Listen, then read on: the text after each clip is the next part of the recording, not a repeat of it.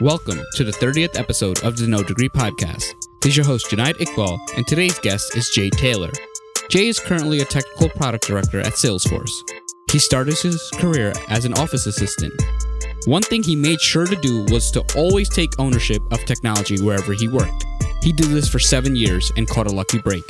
He never stopped learning and even founded his own company. He has worked at Expedia and Microsoft also. Learn what Jae did to set himself apart. Subscribe to our Patreon at patreon.com slash no degree. Every contribution is appreciated. This show isn't possible without you. Let's get this show started. So I just want to say that uh, everything that I say in this interview is my personal opinion. It doesn't reflect the opinion of anybody that I currently work for or used to work for. Today, I have a technical director. I think I messed it up, right? Was, was it? Te- what is your exact title? Technical product director. Technical product director from Salesforce. Cause, so, what does a technical product director do? Can you tell us a little bit more about that? Sure, sure. So, let me back up. So, products, product management in general really is about working with customers and helping them to not only understand your product, but then also understanding what they need from you uh, as a company. So technical just means that I work on maybe the technical portions of the project. And so for me, it's about infrastructure. So I talk to customers about the way that our infrastructure is set up and I help them understand so that they can have more confidence in using our product. Wow. Okay. That's pretty interesting. So what other things do you do at your job? So obviously you do with the technical. What other things are really related to your job? So I think there's there's kind of two parts. So there's the one, there's the working with customers, understanding what they want. But a lot of that though, the purpose of doing that is to make sure that the products that we create are meeting their needs. And so after we get, you know, that, that information we learn from our customers, we work with the engineering teams to, you know, help them potentially modify their roadmap if, if they need to change something or just so they can keep in mind what customers are saying, because sometimes what you perceive that your customers want is not the same thing as what they actually want. And so it's always a, a really good idea to kind of go and validate that with our customers. Okay. So let's take it back. What was life like in high school? What'd you want to be?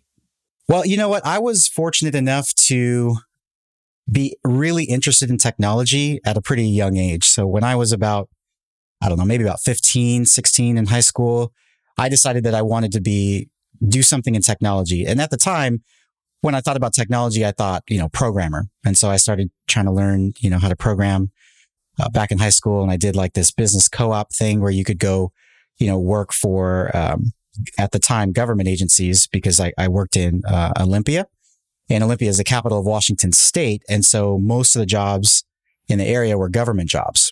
Um, and so that's, that's kind of what I did there. But I kind of knew at a young age that I wanted to do something in technology because I figured there was no ceiling when it came to money. It was super hot in the industry. Obviously, Microsoft was super hot. It felt a lot more flexible too. Like a lot of jobs, you have to be in a certain location, but I figured, you know, with technology and you could code anywhere. So, so that was kind of interesting to me. But yeah, like I was fortunate enough to kind of choose, I think the, the right trend back then. And this was like back in the mid nineties. Okay. So now you graduated high school. What was like the first thing you sort of did? I started to go to like community college, um, and I was working. I got married kind of early. So I was 20 years old when I got married and I became a father at 21. Quickly, like my goals were no longer necessarily around school because I didn't have time anymore. So I actually had to get two jobs. I was working to support my family. What jobs did you have? In the Olympia area, like the job to have was to work for government because everybody worked for government. And I was fortunate enough to land like an office assistant job when I was pretty young. I was probably about 18. And so at the time I was making like triple minimum wage. What was minimum wage back then? Because I remember it used to be like three, four bucks. Almost. So when I was doing minimum wage, it was like five dollars. So I was making like I was making like fifteen dollars an hour. So to translate today, nah, that's 18 like is a good amount. At 18, 15 is a good amount. Yeah. Yeah, for sure. That's like making thirty dollars an hour today.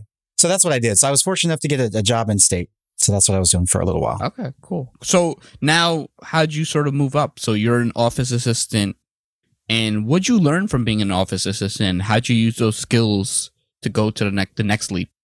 I think a, a big part of business is working with people. So I think that that that was something that I learned. But I also learned a lot of things that kind of sent me in a different direction too. You know, when you work for government, they're heavy into education. And so everybody was saying you need to get your degree. And that's one of the reasons why I went to start going to school.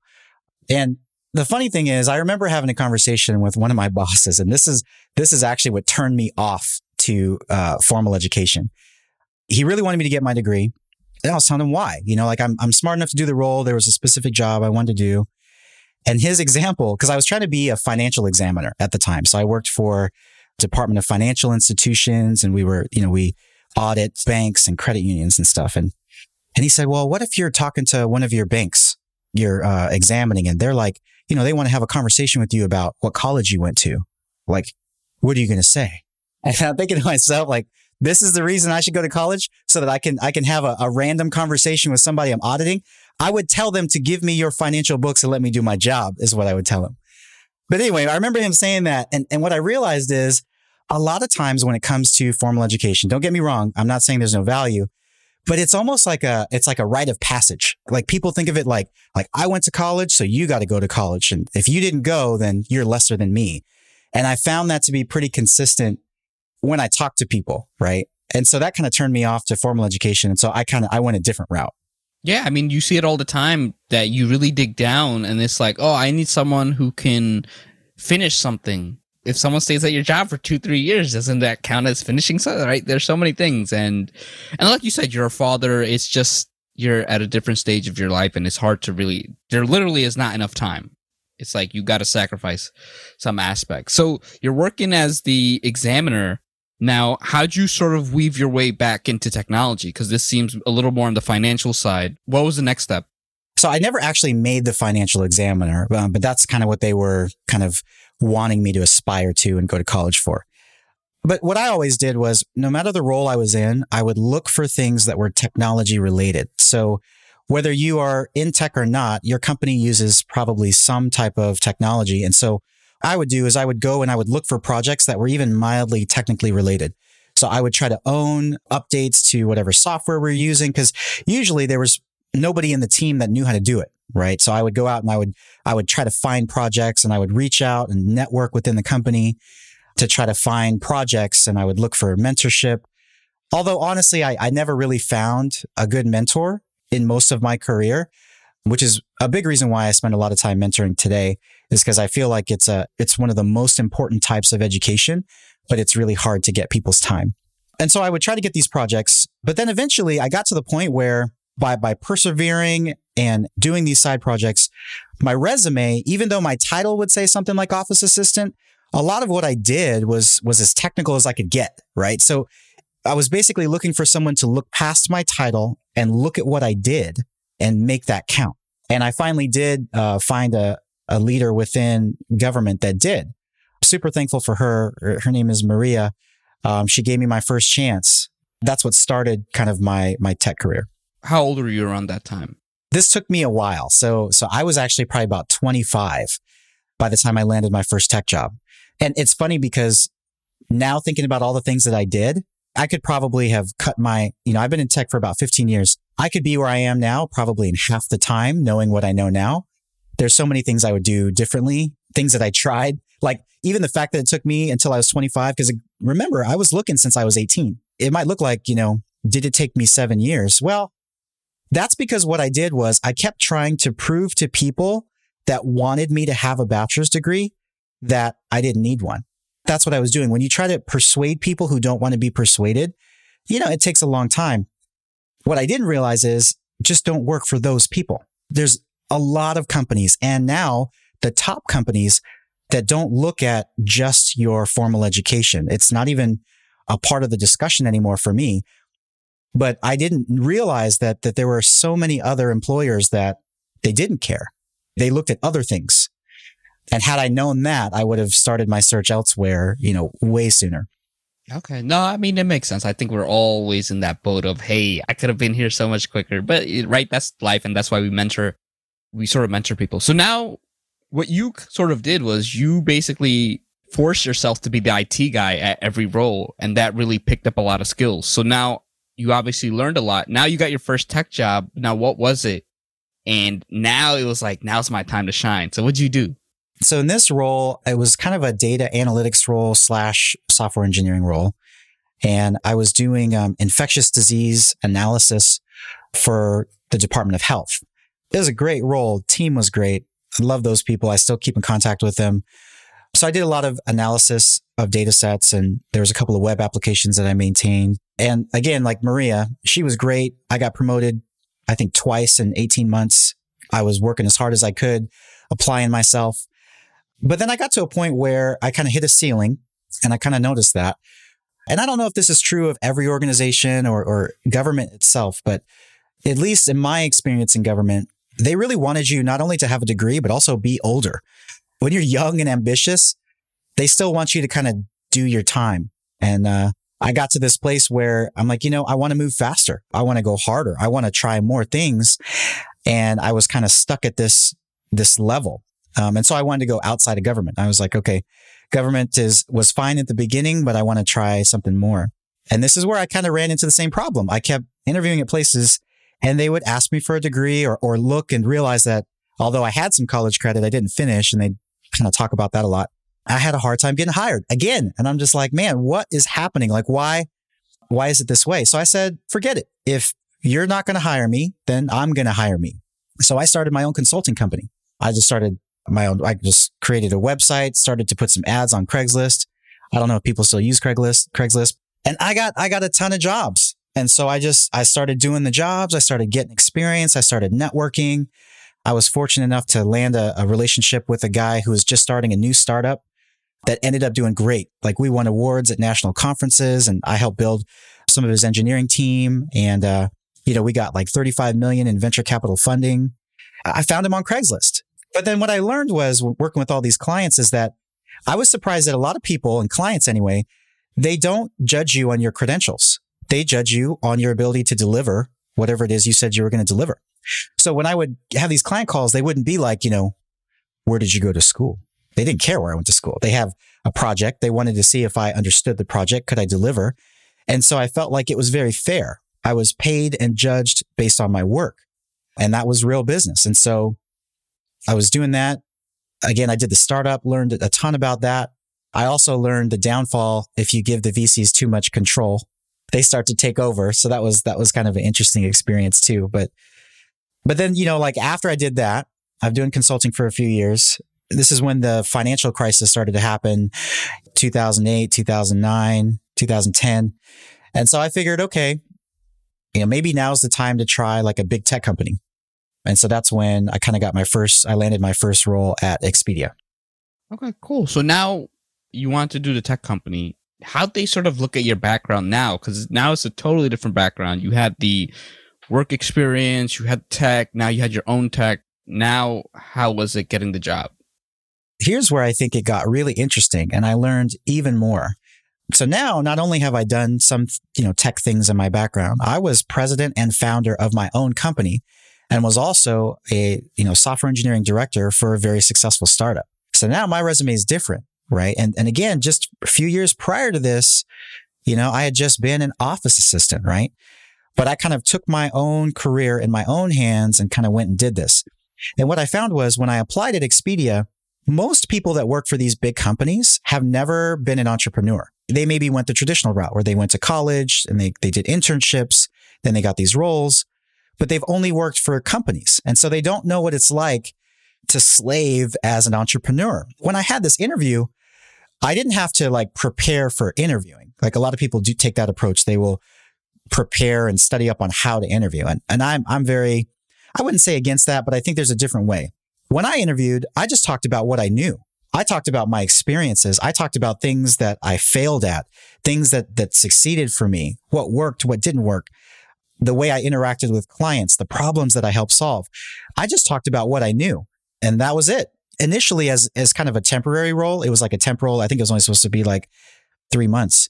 But again, you know, and I tell people this too, even taking a temporal, totally worth it because one of the most important things you have to do is network and meet people. So even if it's just for three months or it's short term, do it because now you have exposure to other people in the company and now's your opportunity to work hard. That's what I did. So I had a three month role and I busted it hard. Like my, my job was to build some analytics for some like desktop encryption stuff they were doing. I had never done some of the stuff I'd never done before. So I just, I studied and I learned as, as quick as I could. And I was out there. I was networking. I was meeting people. I was, you know, also coming up with my own ideas. Because uh, again, this is where the entrepreneurial background comes in. Nobody's going to give you a list of do A, B, and C. Your job is to figure it out. And you'll find that a lot in tech careers is most of what you do, some of it has never been done before. So nobody's going to give you a manual. You got to be really good at being, you know, very entrepreneurial and, and kind of think of this stuff on your own. So that's what I did. I kind of started talking to people about ideas while delivering what I said I was going to deliver. And within about two months in, they offered me a full time job. But what was really cool about it is that they told me that I could write my own job description. That's the best. they were like, what do you want to do? And I'm like, I got a lot of ideas. And so I started, you know, writing what I thought I wanted to do for the company. But it, it ended up being a great experience. I was at Expedia for about uh, three years. And during that time, I was able to build three different software engineering teams. So got to know a lot of great people, great contacts, people that I still stay in contact with today. It was a pretty great experience. When you created your own role, how did it feel? Because that's a very unique position that you can only get that through networking, right? Networking and delivering and performing during your time there. So again, I had a, I was fortunate enough to have a great boss. Her name's Suzanne. She's great. She had a lot of faith in me. And, and again, like having a, a really good manager, that is the key to whether or not you like or hate your job sometimes. And she was great. And I think I was able to, to give her a pretty good impression. I was young and ambitious still. So, you know, I had a, maybe a little bit too much of excitement, but I think that you know, there was a lot of people that could see past that, that, that I meant well. But yeah, I mean, she was great. I think, uh, showing your potential, being excited about the work that you're doing, doing the right thing, no matter what, like those kind of things start to, to matter a lot. And people, people pick up on that. And actually, she was the manager that hired me. The initial guy that hired me for the temporal, his name is Mike. Also a great guy. Like I keep in contact with the, all these guys. He was great too. Like, I mean, he gave me the opportunity to flex a little bit, right? Like there was there was things that he wanted me to do, but he was cool with me trying other things and and you know experimenting. And I think when you have leadership that lets you do that, that's when people do their best work. What would you say is your like something that really stood out when you were at the Expedia group? Super innovative. You know, like they had some really really good leaders, good people. That's a lot of fun. Like it was a it was a really fun company. It's funny because some of the most innovative things that I worked on even, you know, this was back in, you know, 2013 to 2015 are still more advanced than some of the things that I do now, which is kind of funny because I feel like some of the best things that I worked on was were, were at Expedia, but super innovative. It was an open culture, depending on the group. I think when you have a big company, you know, different groups have different culture, but yeah, I had a really good experience at Expedia. Now, why'd you sort of leave Expedia and what was your next step? I mean, your next step was pretty big so I think I kind of outgrew Expedia. I think it kind of goes back to what I was saying, even when I was in government. Like I, I, I always wanted to push myself and go, go harder. And I remember even back when I was in government, my dad, my dad told me, he's like, Hey, uh, you should go work for Microsoft. And I remember thinking, no, no, no, no. You know, Microsoft, those, those guys are like the smartest people in the world. There's no way. There's no way. But lo and behold, after Expedia, I was able to land a job at Microsoft. And that was pretty significant, I think, in my career it's interesting how like once you get jobs at some of these bigger tech companies, you're somehow like on the map. Now, now everybody wants you. And it's funny how that works because as soon as I got my role at Microsoft, everybody started hitting me up. I was getting recruited regularly by Amazon and Facebook and Google and all the time. And it's still now. But yeah, so I was able to, to go to Microsoft because I wanted to try something a little bit bigger. Expedia at the time, I think was like, like a $10 billion company. And then Microsoft is like, you know, trillions. So the, the scale is, is a lot different. Um, so I wanted to see what that was like. And Microsoft, Microsoft was a great experience, but it was very different. And I think that's just because they've been around for a long time, you know, 20 plus years. And so the culture was different. Uh, the way that they communicated was different. The tools they used were, was different. So it was a very, it was a very different experience. But all in all, you know, Microsoft is a was a, a lot of fun too. Met a lot of good people. Now, what were you doing at Microsoft? Because you're a senior engineering product manager. So, what does a senior engineering product manager do? So what I did at first, I played kind of a consultative role within Microsoft, and maybe that was because that kind of matched my, um, you know, experience pretty well. So I would actually work within Microsoft to help them learn how to use Power BI, which was a, a pretty major analytics tool that they used. But then eventually, because of some of the work that I did teaching people about Power BI, the Power BI team within Microsoft was interested in me. I went over to that team and I owned a lot of the business websites. So this is when I got kind of exposed to marketing and working with product teams and working with uh, engineering teams and kind of being able to bring all of that together into a cohesive product. And, and that's kind of what I did at Microsoft. Before we kind of go to the current role, you had a lot of achievements. What were some some of the failures or the mistakes? Well, I probably can't talk in detail, but what I'll say is when you own production services and you make a mistake, you have to learn from them, right? So a, a big part of I think the education that comes with work experience is how you handle those big mistakes and and making sure that you don't make the the same ones again, right? Like everybody makes mistakes. But if you make the same one over and over again, I think that's where you start to get in, get into trouble. And there were there were some times I will say throughout my career where I owned some kind of production service, production as being it's live, right? There were precautions that maybe should have been taken that I didn't take, or I would assume certain things were done that weren't actually done. You know, I learned this phrase from another leader at Expedia trust, but verify.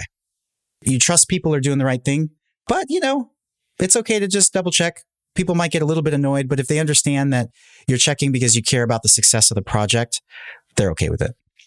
Yeah. And what were some other skills that you really picked up? Because it seemed like you were very good at networking and you're very good at presenting yourself and just being an overall person that communicates well. How did you sort of get good at that?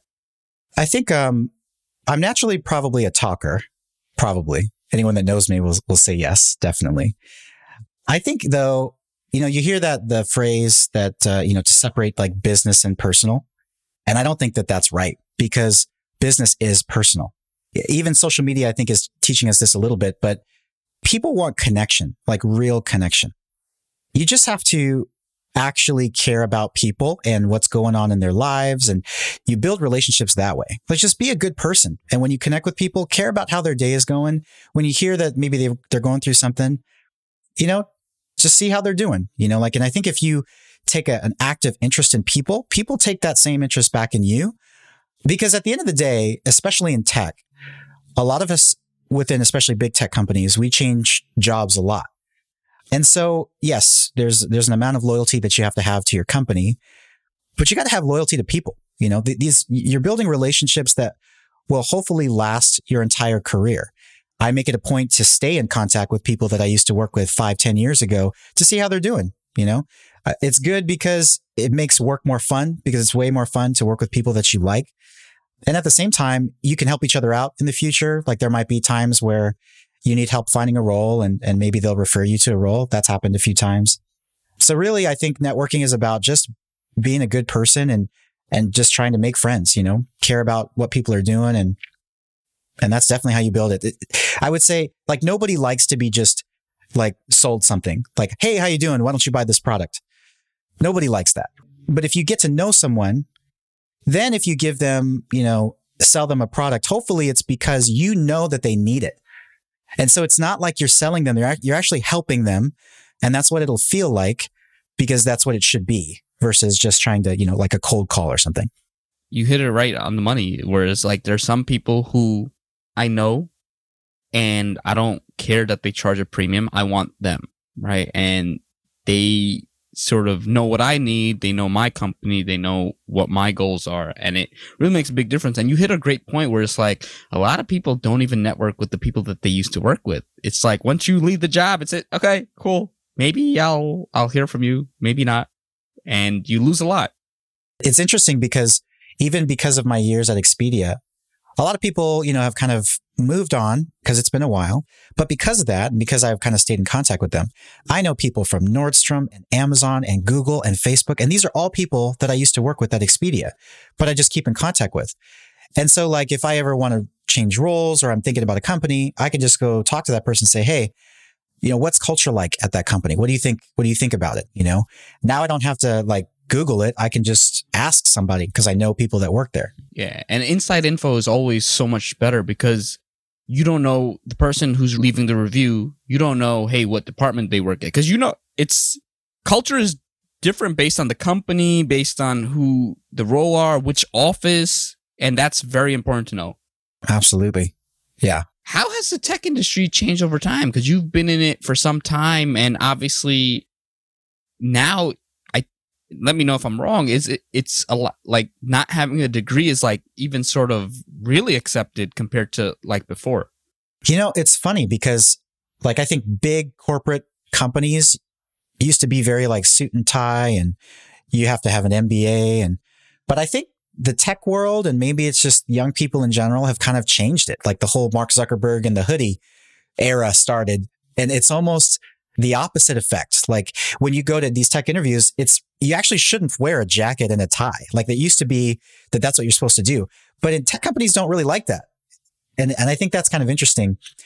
But at the same time, it's more about your skill level and your ability versus your degree. And I think Maybe it's because of software engineering, because a lot of some of the best coders in the world, most of them are self taught. Even if they have some credential, they learned on their own. So obviously, their skill didn't come from whatever college they attended. They were coding at night when they got done with school. They were coding on the weekends. They they loved it and they became really good at it. You didn't look. I know, especially me when I when I would uh, hire engineers, I didn't care so much about their credentials I cared about their passion for what they did. Cause if they were super into it, they were probably really good and they probably spent a lot of time, learned a lot of lessons and got a lot of skill more than somebody that just did it as a part of a curriculum because they wanted to get a degree. Let's kind of go back. What do you wear to a tech interview? Because I'm used to like the finance interview, you show up with suit and tie. What do you wear? Because if you do that in a tech interview, it's just like, all right, this guy doesn't know what, what goes on. Yeah. So, so some of it is also what I've seen other people wear to my interviews. Now, I don't think you should go like super casual. Like I've had people absolutely show up like in a t-shirt and shorts. And I think that's personally, I feel like, no, I think that's a little almost disrespectful because it, it makes it look like, you know, this is a pit stop versus a serious career decision for you, you know? I usually wear jeans because to me, that's my casual. And I'll wear like a sweater with like a button up shirt under it it's in the middle where it's like it's it's kind of dressy, but it's still casual. Like I'm not going to wear like cardigan, a, like a suit. Yeah. yeah, yeah, cardigan polo. Okay. And I try to hit it in the middle because usually I feel like that's kind of a good place to be because you're not overly formal. Because sometimes too, like I've noticed that companies that want that type of formality have a very like that very rigid culture, like old school culture. So if, if they're all dressed up in suits and they dress like that, in tech anyway, to me, that's a, that's not a good sign because I think the tech industry by nature is just a little bit more casual. Now you, you got the job at Salesforce. Where did you start off at and where are you today at Salesforce? I used to be part of the data governance team. And so if you think about all of the systems that you use, anybody uses, all that information is tracked somewhere. And businesses use that information for insights, as far as like to how their how how their own systems run or how their users are using their platform and they use this information to make decisions when you have a ton of data like that you need mechanisms to help govern it so that the data stays clean otherwise the data can become kind of messy it can produce a lot of noise it may look like it's implying something that it's not and so there's a lot of things that you can do to help kind of regulate and govern the way that people process data that's kind of how I started. I was a, a product manager uh, for our data catalog. And so I was just helping people, you know, within the company organize the data that we had. And then now I, you know, I changed teams and now I'm kind of working a lot more with customers. And a lot of my role now is about educating our customers on our infrastructure, ultimately because it's about trust. You know, you have a lot of people that, you know, they're used to running their own tech systems and so when you start relying on another company to run those systems for you, because you're running on their software now, there's an element of trust because you lose a little bit of control. Part of my job is to help customers feel comfortable that we're taking the precautions necessary to make sure all of their data is safe and that they can rely on us. A lot of it is about it's technical because it you know, I have to understand architecture, the architecture myself, but then also be able to explain it in a way where customers can relate and hopefully gain confidence. You also do a lot of stuff outside of work because you mentor kids. Can you talk more about that? You know, I mentioned earlier in my career, you know, it took me like seven years to land my first tech job and even staying in government too long and, and just a lot of decisions that I made that uh, I just would do differently. And the number one hardest thing that I've found is getting a mentor because to me, it makes the most sense to learn from somebody who has the job that you want. You know, my daughter goes to uh, a local college here and I have to remind her because she's doing like game development. And, and I would tell her, so just remember, take everything your instructors say with a grain of salt because most of them likely have never even had the job that they're trying to equip you for. And I think there's a, there's a fundamental disconnect there. The best people that are qualified to train someone on a job are the people that have those jobs. And so I found it's very difficult in my career to find mentors because people are busy. You know, I think people are just busy and it's hard to get time. And so I've just made it a priority for me to anyone that approaches me on LinkedIn or any, any social media platform. And they're like, Hey, Jae, I want to learn more about how you got there. I 100% always say yes. That's how I've met a lot of my uh, mentees because, you know, there's so much that I can tell them that would help just save time. Like they, they might try to, to go certain routes that I just don't think work. And it's more than people that don't have degrees. A lot of my, uh, the folks that I, that I work with have degrees, but they come across the same problem, right? Like they go to this college and now they're like, Jae, I can't find a job. And it's because employers aren't looking for student or, or people that are educated necessarily, right? What they're looking for are people that are skilled. And being skilled is more than just education. Education is definitely part of that, but it's education plus experience plus other factors make someone skilled. And so the real question is, how do I become skilled so that I can get a job? And so I have a path. I'm somebody that used to be an office assistant that was able to progressively get into some of the top tech companies in the world. And so I have a path that I think works. It worked well for me. And, you know, I try to, to share that with people because I really wish somebody would have shared it with me. I think I would have saved a lot of time and a lot of anguish. So if you were 18 again today, what would you do, right? In this current environment, not going back in the past today, like, hey, based on what you know about yourself, what areas would you go to? How'd you go about doing it? Man, to me, if, especially being 18, if you're young and you've got time and you've got energy, you got to do a startup. You got to build your own. That is 100% what I tell a lot of folks that I work with because it's not the thing about owning your own company is that you don't have to like you can work another job that pays your bills and start something on your own at night and learn. You know, education is free. And this is why the education system in itself needs to change because anything you need to learn to become a good software engineer or doing anything in tech, because again, I'm not a software engineer. It's all free and online.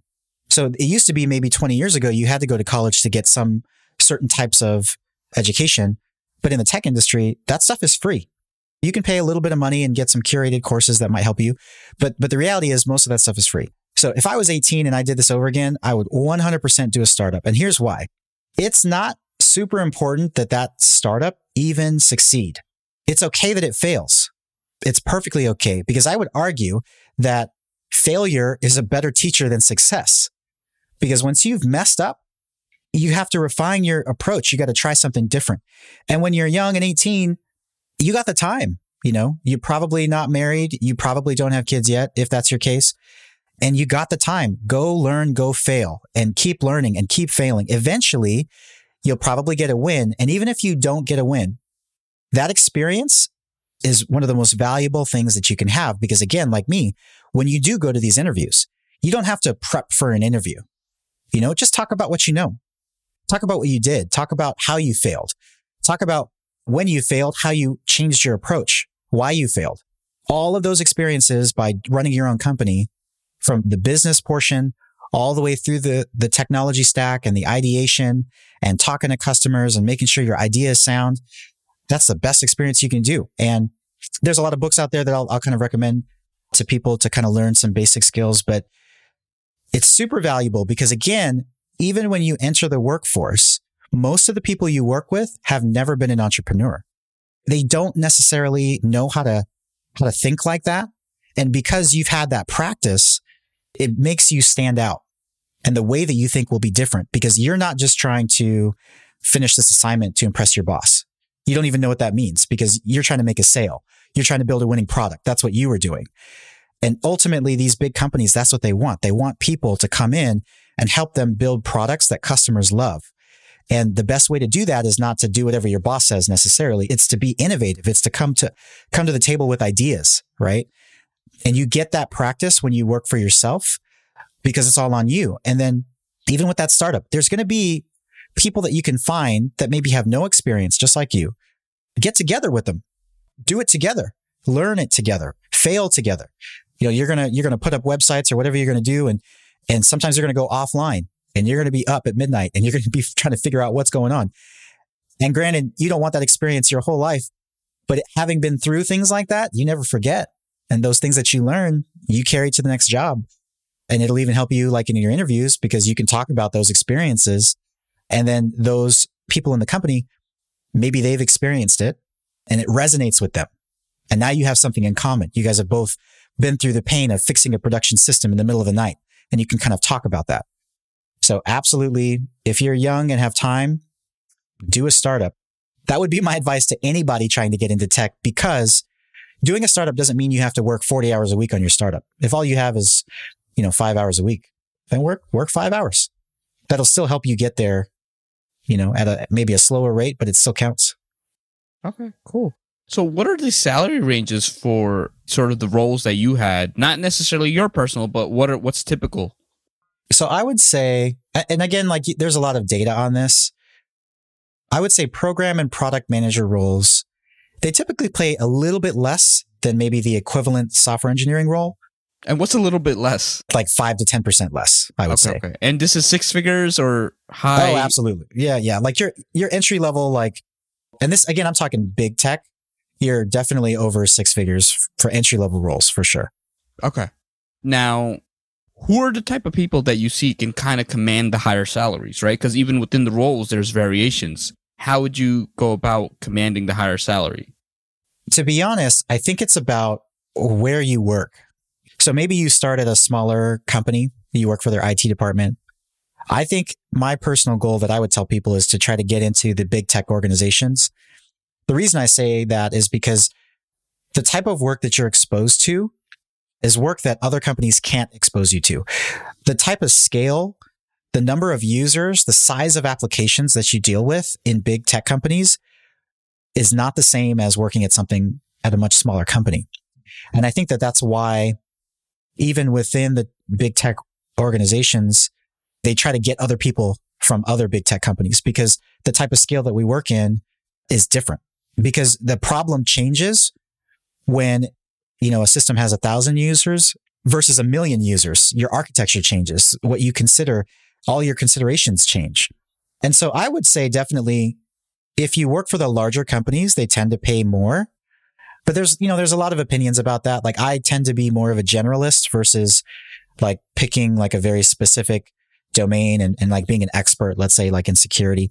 Like I didn't do that. Like I, I did everything from infrastructure to data stuff to managing marketing websites to data governance. Like I'm, I'm kind of all over the board, but I kind of do that on purpose because I like variety.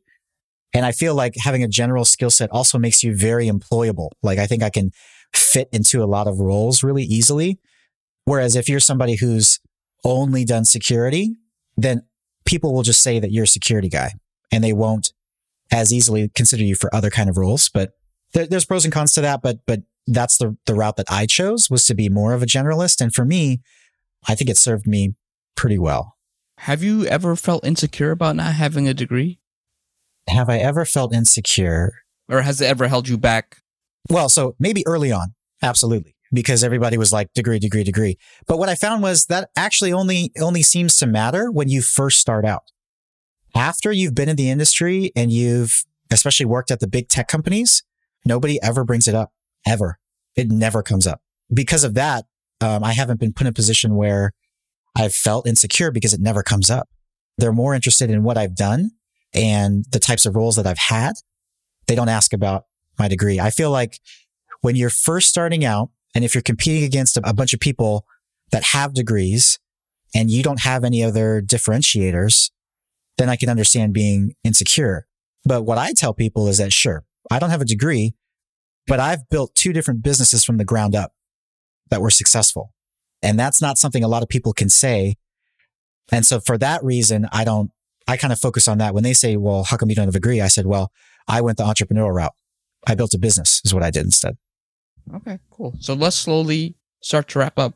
How would people get in contact with you? Definitely, you can find me on LinkedIn, Jae Taylor. You can just search for that. There's not a whole lot of us in there, but uh, absolutely connect with me on LinkedIn. I'd love to if if you're somebody that that's interested in joining tech and getting a getting in the the, the tech field. I'm happy to chat, assuming I have time. I have a, a calendar where people can kind of sign up and and I'll, I'll have time because I think this is important. I think that this, especially now, like people are home.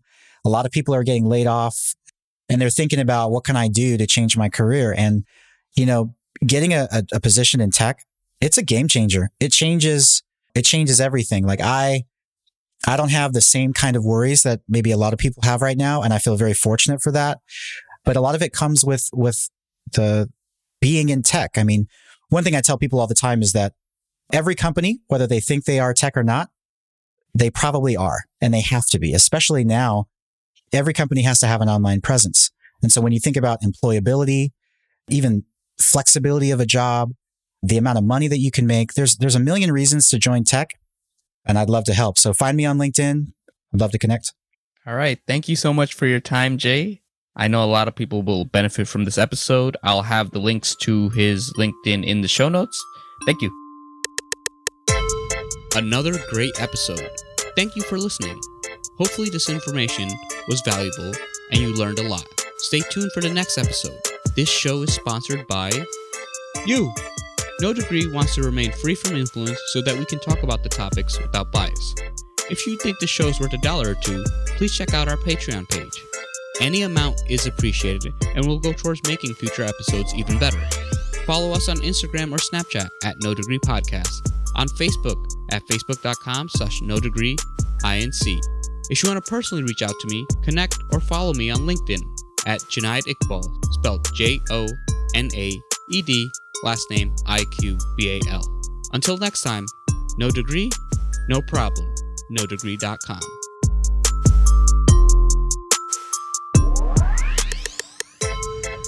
Yeah.